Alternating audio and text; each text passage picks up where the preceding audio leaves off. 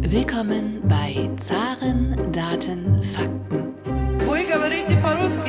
Kann noch jemand Russisch? Mehr als 5000 deutsche Firmen sind in Russland aktiv. Russland ist ein Rätsel innerhalb eines Geheimnisses, umgeben von einem Mysterium. Recht herzlich willkommen zu einer weiteren Ausgabe des Zaren Daten Fakten Podcasts, dem Podcast, der sich mit der russischen Wirtschaft beschäftigt – mein Name ist Thomas Bayer für die ARK Russland und heute haben wir für Sie eine ganz besondere Episode vorbereitet, die sich um das Thema Reisen dreht, denn wir haben Sommer und in Russland und in Deutschland ist die Wanderlust ausgebrochen. Dazu haben wir uns einen besonderen Experten heute zugeschaltet, nämlich Herrn Carsten Packeiser. Er betreibt den Reiseblog, der sich mit Russland beschäftigt, mit dem Namen Rhein-Wolga-Kanal. Lieber Herr Packeiser, schön, dass Sie sich die, heute die Zeit genommen haben. Und als erste Frage würde uns interessieren, in welche Region Russlands werden Sie denn als nächstes reisen? Ja, also auch äh, erst einmal noch äh, guten Tag ähm, auch äh, an Sie und alle Hörer. Ähm, ja, mit dem Reisen speziell nach Russland ist das natürlich im Moment äh, so ein Problem in der Pandemie, weil äh, ja speziell gerade in den Sommermonaten Russland gerade so eine neue Welle durchlebt. Und ähm, wir planen tatsächlich äh, dort in Kürze wieder einmal hinzufahren nach zwei Jahren Pause. Aber das wird eine ähm, relativ unspektakuläre Reise, weil im Vordergrund tatsächlich steht, ähm, die Familie mal wieder zu sehen nach zwei Jahren. Das ist ja ähm, gar nicht möglich gewesen im vergangenen Jahr. Äh, russische Staatsbürger dürfen zu Besuch auch gar nicht äh, bis heute nach Deutschland kommen und ähm, unsere Kinder haben ihre Großmutter seit zwei Jahren nicht mehr gesehen. Das ist jetzt erstmal das Wichtigste. Da müssen wir gucken, was da vielleicht alles an Erledigungen aufgelaufen ist. Also jetzt keine ganz spektakuläre Fahrt wahrscheinlich, sondern eben so ein bisschen mal die Verwandten anschauen. Ja, Sie haben es ja gerade schon angesprochen, durch die Pandemie ist es sehr schwierig geworden, zwischen Deutschland und Russland zu reisen. Ich selbst bin auch nach Russland vor einem Monat gereist äh, und das, dieser Prozess, das Arbeitsvisum zu bekommen, hat sehr lange gedauert. Ist es denn zurzeit überhaupt möglich für Touristen, nach Russland einzureisen? Ja, grundsätzlich schon. Ähm, äh, seit April äh, stellen die russischen Konsulate wieder äh, Visa jeglicher Art aus, also grundsätzlich auch Touristenvisa. Und man kann sich ähm, einen Flug buchen äh, nach Moskau oder St. Petersburg oder in andere Städte, wo gerade Flugzeuge hinfliegen.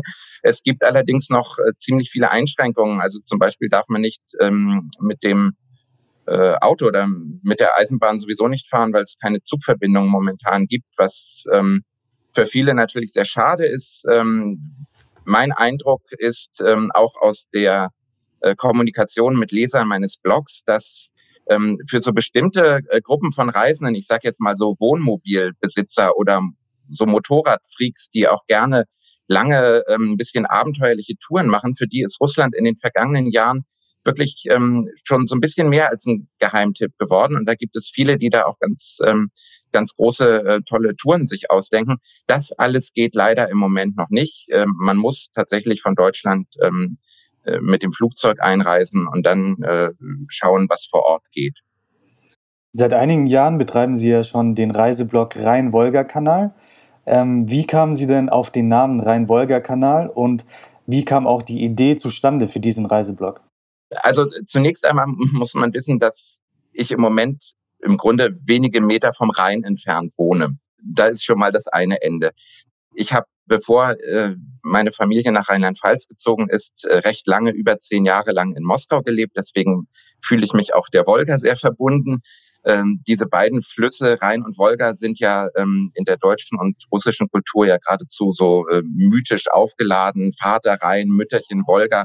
Ähm, das erschien mir eigentlich ganz, ähm, ganz nett als Name für diesen Blog, ähm, den ich ins Leben gerufen habe. Ja, ähm, eigentlich aus zwei Gründen, so in etwa vor fünf Jahren. Äh, ich habe mich, wie wahrscheinlich viele Menschen, die in beiden Ländern sich zu Hause fühlen, ähm, sehr, sehr unglücklich äh, gefühlt, als ähm, die Beziehungen zwischen unseren beiden Ländern so völlig in die Brüche gingen. Und ähm, da habe ich mir irgendwann gedacht, wenn jetzt äh, Politiker und all die kalten Krieger, die es überall gibt, wenn die gerade alle Brücken zwischen Deutschland und ähm, Russland einbrechen lassen, dann will ich meinen kleinen Kanal graben zwischen diesen beiden Ländern.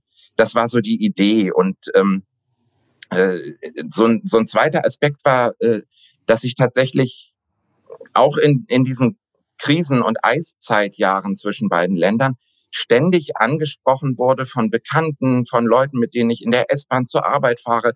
Ähm, wie ist das eigentlich? Äh, wir würden uns ja gerne mal ähm, Russland anschauen und da mal hinreisen, aber wir trauen uns nicht. Kann man das eigentlich machen? Ist das gefährlich? Und da werde ich von Leuten ähm, immer wieder Sachen gefragt, bei denen ich mir denke, Mensch, glaubt ihr wirklich, dass das sowas äh, furchtbar kompliziertes ist? Ist es ja gar nicht. Ähm, wir sind ja fast Nachbarländer und äh, die Menschen reisen nach Südostasien, die machen Trekking in Peru und das alles ist für die kein Problem, aber sich vorzustellen, in den Kaukasus oder nach Karelien, das übersteigt deren Vorstellungskräfte.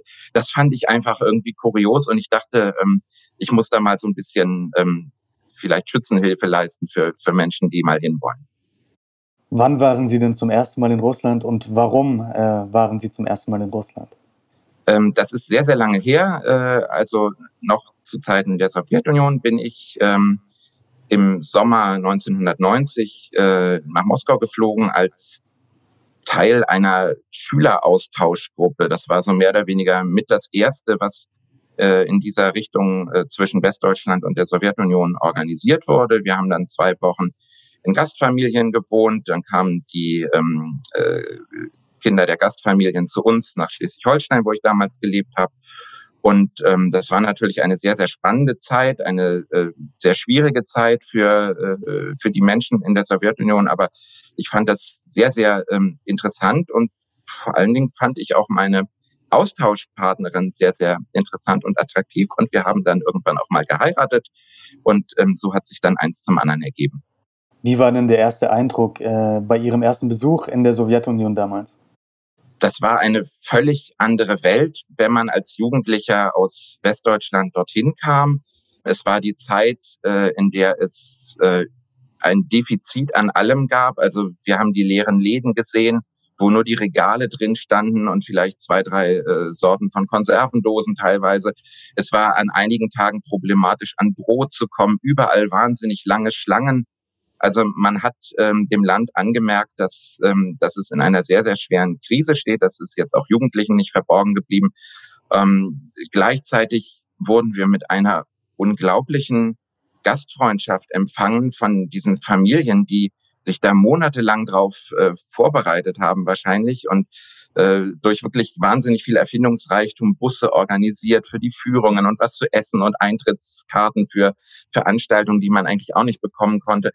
Ähm, also das, das war einfach schon sehr, sehr äh, beeindruckend, wie viel Mühe man sich gab für die Besucher aus einem Land. Das darf man ja auch nicht vergessen, dass, äh, dass den Russen sehr viel Leid zugefügt hat, äh, noch gar nicht so lange her. Und äh, wieso, äh, woher kommt diese Faszination für Russland, dieses rätselhafte Riesenreich als Reiseland bei Ihnen? Das ist tatsächlich eine Liebe auf den zweiten Blick. Ich habe ja äh, eingangs gesagt, dass ich äh, dann äh, auch mal sehr lange in Moskau gelebt habe. Also erst als Student bin ich hingegangen, wie gesagt, dann Heirat und Kinder und gearbeitet. Und äh, in dieser Zeit war das für uns, also wir haben in, in diesen Jahren eigentlich nicht mal einen Gedanken darauf verschwendet, unsere Ferien in Russland zu verbringen. Das war jenseits aller Vorstellungen. Das war für uns klar, wenn, äh, wenn wir mal Urlaub haben, dann kaufen wir uns sofort ein Ticket, dann fahren wir irgendwie nach Deutschland, dann fahren wir vielleicht nach Frankreich, äh, irgendwo in den Westen. Das, das war gesetzt. Und ähm, man muss dazu sagen, dass in der Zeit, also in den 90er oder vielleicht in den frühen Nullerjahren, war Tourismus in Russland ähm, einfach auch nicht besonders attraktiv. Also es gab äh, kein gutes Angebot in der Gastronomie, die Hotels, das waren irgendwelche hässlichen sowjetischen Plattenbauten, die da irgendwie so rumgeklotzt waren. Ähm, es, es war, es hat irgendwie nicht richtig Spaß gemacht. Es gab ja auch noch viele Einschränkungen für Ausländer. Also dann musste man spezielle Fahrkartenschalter für Ausländer am Bahnhof suchen. Die waren teilweise gar nicht am Bahnhof selber. Da musste man erst mal irgendwie zwei Stunden durch die Stadt irren, bis man da diesen Fahrkartenschalter. Also es war alles kompliziert und hat irgendwie nicht so richtig Spaß gemacht. Und deswegen kam das nie in Frage. Und dann ähm, habe ich tatsächlich, als wir ähm, schon in Rheinland-Pfalz äh, gelebt haben, ähm, vor sieben Jahren eine Leserreise, äh, also so eine, es gibt ja von den Tageszeitungen häufig solche Leserreisen für, für die Abonnenten, ähm, begleiten dürfen. Ich äh, arbeite als Journalist. Da hatte mich die Redaktion gefragt, ob ich nicht diese Reisegruppe begleiten möchte. Das war so eine ganz, ja, das war so die Standardreise für, für Leute, die Russland kennenlernen wollen. Eine äh, Flusskreuzfahrt von Moskau nach Petersburg, wo man wirklich vom Anfang bis äh, zum Ende an die Hand genommen wurde und man bekam alles gezeigt. Und ähm, obwohl ich eigentlich kein Freund von solchen Pauschaltouren bin, ähm, hat mir das eigentlich ziemlich gut gefallen. Und ähm, daraufhin haben wir dann angefangen, auch wirklich gezielt äh, unsere Ferien in Russland zu verbringen. Und darüber schreibe ich ja in dem Blog. Was sind denn Ihre Top 3 Reisedestinationen in Russland? Also wenn wir jetzt mal die beiden Megastädte Moskau und St. Petersburg ausklammern, die vielleicht auch einige deutsche Touristen schon gesehen haben, welche drei Reisedestinationen auch in den russischen Regionen würden Sie denn empfehlen? Also ich kann natürlich nur guten Gewissens empfehlen, die Orte, an denen ich schon gewesen bin. Und ähm, also je weiter nach Osten und dann wird es auch teuer, da mit der Familie irgendwie hinzufliegen, da äh, kenne ich mich tatsächlich nicht so gut aus. Aber meine, ähm, ja, wenn ich mich für drei Lieblingsorte entscheiden müsste, würde ich sagen, ähm, zum einen das Wolga-Delta bei Astrachan, wenn man sich allerdings äh, mit einer gewissen Vorbereitungszeit, die da nötig ist, wenn man sich da irgendwie ein Boot organisiert, in dieses Delta kommt, wenn die Lotosblumen blühen, wenn da die Reiher rumfliegen, die Pelikane. Das ist ähm, äh, also so in etwa muss es im Garten Eden ausgesehen haben, wenn es den denn so wie in der Bibel erzählt gegeben hat. Das ist, äh, ist eine, eine unglaubliche äh, Faszination, die diese Natur dort ausstrahlt. Das wäre ein, ein Top-Ziel. Ähm, ich bin sehr, sehr beeindruckt gewesen von einer Reise auf die Solowjetski-Inseln im Weißen Meer. Also dieser, dieser Archipel, ähm, der so der Vorposten äh, der orthodoxen Kirche am Polarkreis mal war, dann in der Sowjetzeit eine fürchterliche Geschichte als ähm, Prototyp für den Gulag äh, durchlebt hat. Ähm, auch mit einer ganz beeindruckenden Natur. Äh, da können Sie sich an den Strand setzen und zuschauen, wie die Weißwale an Ihnen vorbeischwimmen. Dieses Kloster, die Möwen, äh, die weißen Nächte, die noch viel, viel, viel, viel weißer sind als in St. Petersburg. Ganz großartig.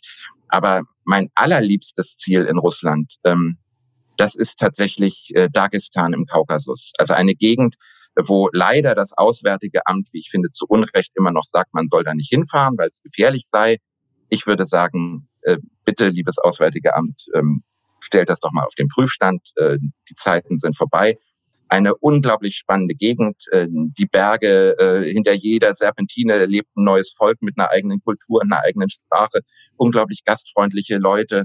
Ähm, man fühlt sich da als Fremder sofort, als, äh, als wäre man mit allen befreundet. Wenn man da irgendwo in einem Dorf äh, drei Tage wohnt, ist man, ist man da praktisch in die Gemeinschaft äh, integriert äh, großartig. Also ich mag das gar nicht so anpreisen, weil ähm, sich das wahrscheinlich nicht so, äh, weil es nicht so bleiben kann, wenn dort Tausende von Touristen aus aller Welt mal hinströmen.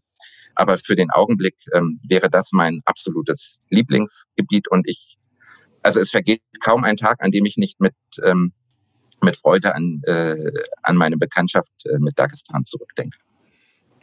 Jetzt im Sommer zieht es ja die Russen gen Süden in die sogenannten Kurorte, auf Russisch auch Kurorte, wie das deutsche Wort eben. Ähm, was sind denn Ihrer Meinung nach die besten Kurorte innerhalb Russlands im Süden? Ja, so furchtbar viel Auswahl gibt es da ja eigentlich nicht. Also äh, das ganze Land, äh, ähm, ganz Russland, äh, wenn es äh, nicht für, äh, wenn es keine Möglichkeiten gibt für eine Auslandsreise, dann ähm, fahren die Leute ja ans Schwarze Meer, äh, irgendwo zwischen Sochi und Anapa oder jetzt vielleicht auch natürlich auf die Krim noch äh, mehr als früher. Ich äh, muss sagen, ähm, ich fremdel damit so ein bisschen, äh, weil das natürlich Massentourismus ist. Also auch wenn äh, wenn kaum ein Deutscher jetzt was mit so einem Ferienort wie wie Anapa oder Gelenjik anzufangen weiß, das ist im Sommer Massentourismus wie Mallorca oder wie, äh, wie andere Orte äh, eben, die, die für uns Westler dann irgendwie vertrauter in den Ohren sind.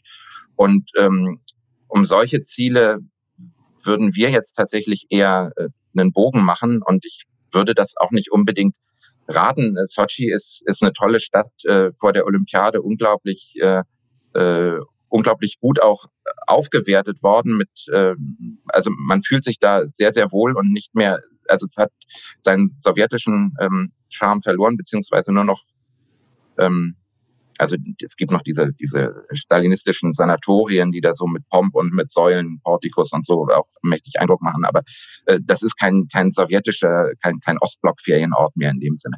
Aber in der Hauptsaison würde ich tatsächlich einen Bogen drum machen und Leuten sagen, ähm, äh, da fahrt ihr mal im Oktober hin oder vielleicht mal im Mai oder so. Und im Sommer wäre mein Tipp eher eher in den Norden, wo es nie dunkel wird und äh, wo man halt im Winter vielleicht nicht hin mag, weil es zu kalt ist. Angela Merkel sagte vor ein paar Monaten, dass es einer ihrer Träume ist, nachdem sie aus dem Amt der Bundeskanzlerin ausscheidet, mal mit der transsibirischen Eisenbahn durch Russland zu fahren. Warum glauben Sie, fasziniert diese Transsib, diese transsibirische Eisenbahn die Leute so sehr und warum ist diese Eisenbahnromantik auch mit Russland so sehr verbunden? Es gibt ja auf der Welt äh, nicht so furchtbar viele äh, Bahnstrecken, die ja um den halben Globus herum fast reichen. Das Faszinierende an der transsibirischen Eisenbahn ist ja, äh, dass man tagelang äh, in diesem Zug sitzen kann, aus dem Fenster schauen kann, sehen kann, wie sich allmählich die Vegetation verändert, äh, wie sich ähm, wie sich die Landschaft verändert. Äh, man kommt von Europa nach Asien oder von Asien nach Europa. Da gibt es äh, ja vergleichsweise eigentlich gar keine andere Zugreise, auf der das so ähm, so, äh, so stark möglich ist, eben diesen, dieses Gefühl zu bekommen, man, man fährt da jetzt äh, um die halbe Welt halt, wie gesagt. Ähm, Russland ist in meinen Augen noch immer das vielleicht beste äh, Land für so Eisenbahnromantiker oder Eisenbahnreisende auf der Welt, weil die Eisenbahn gut funktioniert, sie ist nicht übermäßig teuer ähm, und ähm, man hat halt so ein bisschen das Gefühl, dass man so reist wie zu den Zeiten, als niemand geflogen ist. Also der Standard ist halt der Schlafwagen. Äh, der Standard ist, ähm, dass es äh, in jedem Waggon einen Betreuer gibt. Man kann sich da seinen äh, Tee ins Abteil bringen lassen mit diesen wunderbaren Silber-Teeglashaltern. Ähm, wenn man Glück hat, hat man noch einen Zug mit so Gardinchen am Fenster. Das ist natürlich so eine Romantik, das gibt es anderswo nicht mehr. Das gibt es nicht im ICE, wenn Sie da wie in so einem Flugzeug, äh, in so einem Großraumwagen sitzen. Ähm, das ist zwar schneller, also die russische Eisenbahn ist nicht schnell, äh, von der Strecke Moskau-Petersburg mal abgesehen. Ähm, und wenn Sie Eisenbahn fahren, dann hören Sie auch noch beim Fahren dieses Düdük, Düdük, Düdük, Düdük, was es jetzt beim ICE auch nicht gibt. Das äh, äh, ist aber, äh, das ist aber eine Art von Reisen, wie es sie in Westeuropa gar nicht mehr gibt. Also ich, wenn ich ganz kurz sagen darf, ein, ein Beispiel. Vor einigen Jahren sind wir mal ähm, mit, äh, mit TGV ganz durch Frankreich durchgefahren, nach Spanien. Äh, und das ist natürlich toll, wenn Sie in fünf Stunden durch so ein großes Land fahren. Aber Sie sehen im Grunde nur, also dieser, dieser TGV rauscht durch Frankreich und Sie sehen eigentlich fünf Stunden lang nur solche Lärmschutzwände links und rechts. Da sind Sie schnell am Ziel, aber was ist das denn für eine Reise? Das ist doch tot langweilig. Und ähm, sowas äh, erlebt man halt in Russland, ähm, dass man da tatsächlich noch was zu sehen bekommt vor dem Fenster. Wenn jetzt jemand diesen Podcast hört und diese Person hat keine Verbindung zu Russland, spricht nicht Russisch, wie sollte sich denn diese Person vorbereiten, falls sie trotzdem äh, jetzt Lust bekommen hat, mal mit der transsibirischen Eisenbahn zu fahren oder auch äh, nach Russland einfach zu reisen? Naja, ich könnte natürlich empfehlen, ein bisschen in meinem Blog herumzustöbern. Ähm, tatsächlich ist nach meiner Wahrnehmung äh, Reisen nach Russland für Leute, die das individuell auch gerade äh, machen möchten, so einfach wie nie zuvor. Sie können sich ihre Unterkünfte im Internet äh, zusammen buchen. Sie können Tickets problemlos äh, äh, im Internet buchen. Ähm, das funktioniert alles ganz reibungslos. Die, die Portale sind auf Englisch. Ähm, da braucht man eigentlich auch keine Sprachkenntnis. Also das ist äh, für mich, äh, würde ich sagen, das ist nicht komplizierter als jedes andere Land in Europa auch. Man braucht das Visum noch. Ähm, da sollte man sich gar nicht so sehr mit beschäftigen, wie das alles funktioniert, sondern tatsächlich irgendeinen Visumdienst äh, beauftragen, der dann seinen kleinen Obolus für die, ähm, für die Vermittlung und die Beschaffung der Einladung bekommt. Also damit würde ich mich jetzt gerade mal als Russland-Neuling da würde ich gar keine Gedanken drauf verschwenden, wie das alles geht und so, sondern einfach dann eben ein paar Euro bezahlen und dann hat man seine Ruhe, schickt seinen Pass weg, kriegt den wieder. Und ansonsten würde ich sagen, äh, auf dem ersten Flug nach äh, von, von, von Berlin oder Frankfurt nach Moskau sollte man die kyrillischen Buchstaben auswendig lernen. Dafür reichen drei Stunden und dann äh, geht man auch nicht verloren vor Ort. In Russland gibt es ja 21, wenn ich richtig gezählt habe, ethnische Republiken mit gewissen Privilegien und einer gewissen Autonomie. In welcher dieser Republiken fühlt man sich denn am unruss unrussischsten äh, und welche dieser Destinationen sind denn am exotischsten innerhalb der russischen Föderation? Bin ich möglicherweise nicht der ganz große Experte, weil ich noch nicht alle ähm, abgefahren habe. Natürlich erinnert äh, in, in Dagestan zum Beispiel nicht mehr viel daran, dass man in Russland sich befindet, weil das eine ganz andere, im Grunde orientalische Kultur ist. Die Leute sind alle sehr, sehr fromme Muslime. Es gibt da an jeder Tankstelle einen extra Gebetsraum, damit man seine fünf Gebete täglich verrichten kann, als Lastwagenfahrer zur richtigen Zeit und sowas. Also das, das sind Dinge, die, die es, äh, die jetzt mit dem restlichen Russland nicht mehr viel zu tun haben. Ähm, nördlich von Dagestan gibt es die Republik Kalmykien. Äh, das ist die, die einzige traditionell buddhistische Region in Europa. Die Leute dort sehen, sage ich jetzt mal so, sehr, sehr mongolisch aus. Äh, da stehen in der in der baumlosen Steppe irgendwelche Stupas mit Gebetsfähnchen, Buddha-Figuren. Das wirkt jetzt auf einen Mitteleuropäer natürlich auch relativ exotisch. Ähm, ganz, ganz im fernen Osten gibt es ja auch noch viele ähm, autonome Regionen, die sind möglicherweise noch viel, viel exotischer, aber, ähm, aber man kann das auch schon im europäischen Landesteil finden. Also solche Gegenden, wo man, äh, wo man sich fragt, in welcher Welt und in welcher Zivilisation bewege ich mich hier denn jetzt gerade. Was war denn die gefährlichste Situation in Ihren Reisen, die Sie bis jetzt erlebt haben? Und wie würden Sie generell die Gefahrenlage in Russland äh, einschätzen? Sie haben ja schon vorhin angesprochen, dass die Gefahr wahrscheinlich äh, überschätzt wird äh, in, in Deutschland. Aber gibt es gewisse Gefahren, auf die man sich auch vorbereiten sollte? Also, wenn ich darüber nachdenke, ähm, muss ich Ihnen sagen, mir ist in diesen ganzen Jahren jetzt äh, bei privaten Reisen nicht ein einziges Mal irgendetwas Gefährliches oder Bedrohliches passiert. Ich weiß jetzt gar nicht, was ich da antworten soll, was es da für Gefahren gibt. Ja, man kann Sonnenbrand kriegen oder äh, also natürlich gibt es einen Bereich des Lebens in Russland, der tatsächlich potenziell ähm, eine Gefahr darstellt. Das ist der Straßenverkehr, weil die Russen ähm, äh, eine relativ ähm, rabiate Fahrweise oft an den Tag legen. Allerdings merke ich auch, dass das sehr viel besser geworden ist. Also in der Zeit, in der ich in Moskau gelebt habe, war es ein, ein Ding der Unmöglichkeit, dass mal ein Autofahrer an einem Zebrastreifen gestoppt hätte. Das habe ich in all den Jahren vielleicht zweimal erlebt, in zehn Jahren. Äh, das ist inzwischen die Regel geworden. Also irgendwas ist passiert in der Zeit, ähm, nachdem wir weggezogen sind, äh, was die Autofahrer ein wenig zivilisiert haben. Äh, hat das gilt übrigens sogar für den Kaukasus. Die Auto, Autofahrer im Kaukasus haben den Ruf, dass sie überhaupt alle fahren wie Wahnsinnige. Aber das stimmt so auch nicht mehr ja, also was Gefährliches, ich muss da passen, ich sehe nichts. Äh, Sie haben mir im Vorgespräch gesagt, dass Sie ähm, vor zwei Jahren ungefähr zum letzten Mal in Russland waren. Was hat sich denn in der Zeit, in der Sie Russland jetzt kennengelernt haben, verändert? Und insbesondere auch beim Reisen, äh, die kleinen Details. Vielleicht können Sie uns da noch mal ein paar Veränderungen sagen, äh, die Sie beobachtet haben über die Jahrzehnte. Naja, es hat sich im Grunde alles verändert. Also speziell, wenn man als Ausländer in dieses Land äh, reisen möchte, der nicht mit einer organisierten Gruppe unterwegs sein will. Diese Form von Reisen war in der Sowjetunion erstmal überhaupt nicht vorgesehen, weil man alles unter Kontrolle haben wollte. Ähm, dann war so ein, eine äh, individuelle Reisen waren überhaupt nicht so richtig vorgesehen. Ähm, es gab halt überall Beschränkungen für Ausländer und es gab halt, es gab auch viele Städte, also selbst Großstädte. Wissen Sie, ich erinnere mich als ich ähm, als Student dort ankam ähm, und mit meiner Freundin, heutigen Frau, mal für ein verlängertes Wochenende ähm, an den Goldenen Ring gefahren war, da sind wir abends durch Jaroslawl gegangen. Das ist eine Stadt, in diesem, eine altrussische Stadt an diesem Goldenen Ring, ähm, die von Touristen sehr stark frequentiert wird. Äh, ist auch UNESCO-Welterbe übrigens. Eine halbe Million Einwohner, muss man alles dazu sagen. Dann sind wir durch diese Stadt mit einer halben Million Einwohner abends gegangen und wir haben keinen kein Lokal um 19 Uhr gefunden, wo wir noch was Warmes zu essen bekommen hätten. Das gab es da alles nicht. Ähm, es gab eine andere, so, so ein Wochenendausflug, da erinnere ich mich, da sind wir eine, ein, sind wir stundenlang durch die Stadt geirrt, ähm, bis wir ein Hotel gefunden haben, das bereit war, ein Doppelzimmer an ein unverheiratetes Paar zu vermieten. Da, da war im Grunde der Ausflug schon vorbei, ehe wir eine Unterkunft hatten. Heute gehe ich zu einem Buchungsportal und habe in, in einer Minute habe ich 100 Varianten zur Auswahl.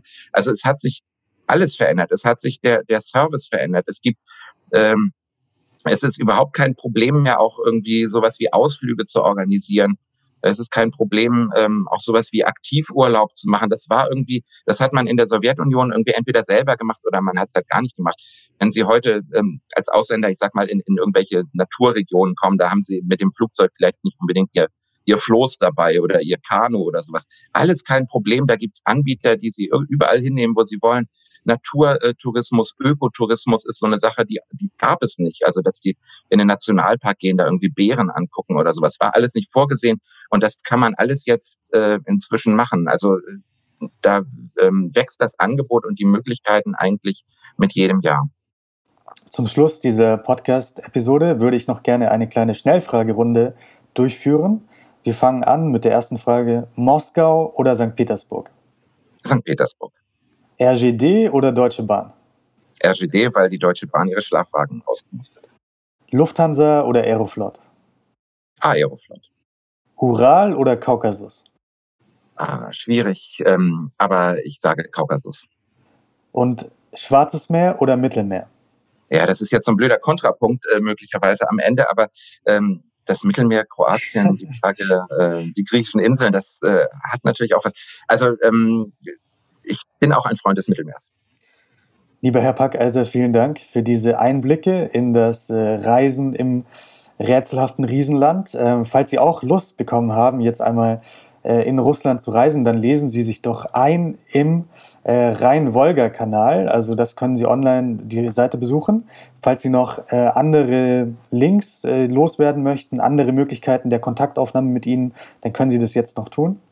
Ansonsten bedanke ich mich vielmals für das Gespräch.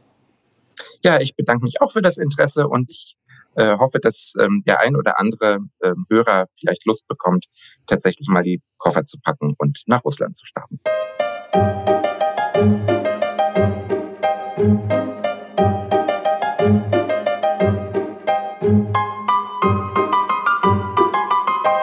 Podcast wurde präsentiert von der Deutsch-Russischen Auslandshandelskammer. Die Deutsch-Russische Auslandshandelskammer ist mit 1000 Mitgliedern der größte ausländische Wirtschaftsverband in Russland.